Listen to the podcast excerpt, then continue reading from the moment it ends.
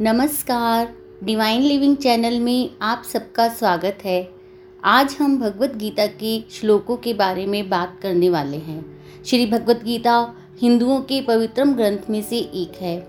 यह एक पवित्र ग्रंथ है, जिसमें दुनिया के सारे रहस्य छिपे हुए हैं। जो व्यक्ति गीता को अपने जीवन में उतारता है, वह व्यक्ति बड़ा शक्तिशाली बनता है। इस पुस्तक ने कई महान नेताओं, संतों, दार्शनिकों और आम लोगों को प्रेरणा दी। यहाँ तक कि महात्मा गांधी और अल्बर्ट आइंस्टाइन जैसे लोगों ने भी इससे सबक लिया और उन नियमों को अपने जीवन में आत्मसार किया। हमारे मेट्रोमैन ई. श्रीधरन कहते हैं, मैं गीता पढ़े बगैर कभी सोता नहीं। यह ग्रंथ भारत में ही नहीं, विदेशों में भी बहुत पढ़ा जाता है। इसमें श्री कृष्ण द्वारा अर्जुन को उपदेश दिया गया है। यही उपदेश भगवत गीता के नाम से प्रसिद्ध है। इसमें कुल 18 अध्याय और 720 श्लोक हैं। श्री कृष्ण के मुख से निकले गीता में काफ़ी सारे श्लोक जीवन दर्शन का एहसास कराते हैं। आज हम उन्हीं में से कुछ श्लोकों के अर्थ को जानेंगे और उसे समझकर अपने जीवन को सफल बनाने का प्रयत्न करेंगे। श्री कृष्ण जी का ये श्लोक हमें कर्म करने की प्रेरणा देता है। कर्मण्ये वाधिकारस्ते माँ फलेशु कदाचन, माँ कर्म फल हेतु भूर्मा ते संगोस्तव कर्मणि। भगवान श्री कृष्ण इस श्लोक में अर्जुन से कहते हैं कि तेरे अधिकार में सिर्फ़ कर्म करना है। इसलिए तू बस कर्म कर, फल की इच्छा छोड़कर अपना कर्म पूरी निष्ठा से कर। किस स्थिति में तेरा क्या धर्म है?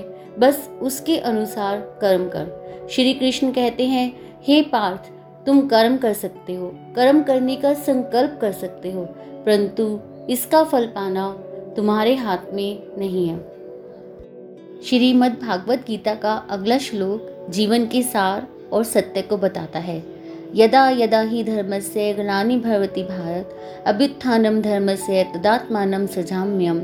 श्री कृष्ण कहते हैं, जब जब धर्म की हानि होती है, जब जब अधर्म की वृद्धि होती है, तब तब ही मैं अपने रूप को रचता हूँ, अर्थात साकार रूप से लोगों के सम्मुख प्रकट होता हूँ। अगला श्लोक गीता के प्रसिद्ध श्लोकों में से एक है। परित्राणाय साधु नाम विनाशाय च दुष्कृताम धर्म संस्थापनार्थाय संभवामी युगे युगे। श्री कृष्ण कहते हैं, साधु पुरुषों का उद्धार करने के लिए, पाप कर्म करने वालों का विनाश करने के लिए और धर्म की अच्छी तरह से स्थापना करने के लिए मैं युगों युगों से प्रत्येक युग में जन्म लेता आया हूँ। आइए अब बढ़ते हैं अगले श्लोक की तरफ़। ध्यायतो विश्यान पुंसे संगस्तु पूजायते संगत संजयते कामे, कामोत्क्रोधो अभिजायते। इस श्लोक का अर्थ है, विषयों अर्थात वस्तुओं के बारे में सोचते रहने से मनुष्य को उनसे आसक्ति हो जाती है। इससे उनमें कामना यानी इच्छा पैदा होती है और कामनाओं में विघ्न आने से क्रोध पैदा होता है। यहाँ भगवान श्री कृष्ण विषय आसक्ति के दुष्परिणाम के बारे में बता रहे हैं। गीता का अगला श्लोक हमें धर्म और कर्तव्य के बारे में बताता है। योगस्थ कुरु कर्माणी संग व्यक्वा धनंजय, सिद्ध सिद्धियों समो भूतवा समत्व योग उच्चते इस श्लोक का अर्थ है, हे अर्जुन, कर्म न करने का आग्रह त्याग कर, यश अपयश के विषय में समबुद्धि होकर, योग युक्त होकर कर्म कर। समत्व को ही योग कहते हैं। यह श्लोक व्यक्ति के जीवन में बहुत महत्व रखता है। धर्म का अर्थ होता है कर्तव्य। धर्म के नाम पर हम अक्सर सिर्फ़ कर्म कांड पूजा पाठ तीर्थ मंदिरों तक सीमित रह जाते हैं। हमारे ग्रंथों ने कर्तव्य को ही धर्म कहा है। भगवान कहते हैं कि अपने कर्तव्य को पूरा करने में कभी यश, अपयश और हानि लाभ का विचार नहीं करना चाहिए। बुद्धि को सिर्फ़ अपने कर्तव्य यानी धर्म पर टिकाकर काम करना चाहिए। इससे परिणाम बेहतर मिलेंगे और मन में शांति का वास होगा।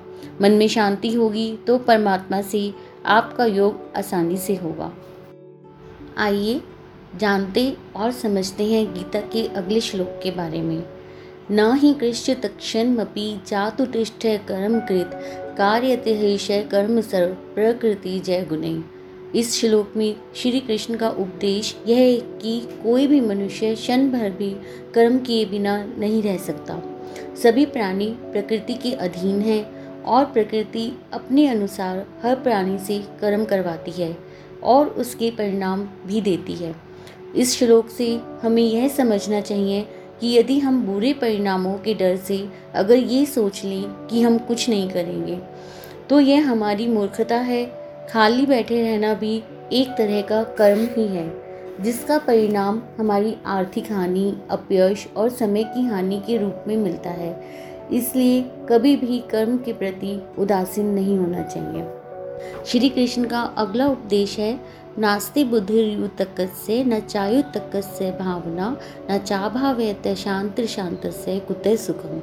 इस श्लोक का भावार्थ है योग रहित मनुष्य में निश्चय करने की बुद्धि नहीं होती और उसके मन में भावना भी नहीं होती। ऐसे भावना रहित व्यक्ति को शांति नहीं मिलती और जिसे शांति नहीं, उसे सुख कहाँ से मिलेगा? गीता के श्लोक में जीवन की हर परेशानी का हल छिपा हुआ है। आइए जानते और समझते हैं अगले श्लोक के बारे में। हतो व प्राप्स्यसि स्वर्गम जित्वा व भोक्ष्यसे महीन तस्मादुत्तिष्ठ कौंते युद्धाय कृत निश्चय इस श्लोक में श्री कृष्ण अर्जुन से कहते हैं, हे अर्जुन, यदि तुम युद्ध में वीर गति को प्राप्त होते हो तो तुम्हें स्वर्ग मिलेगा।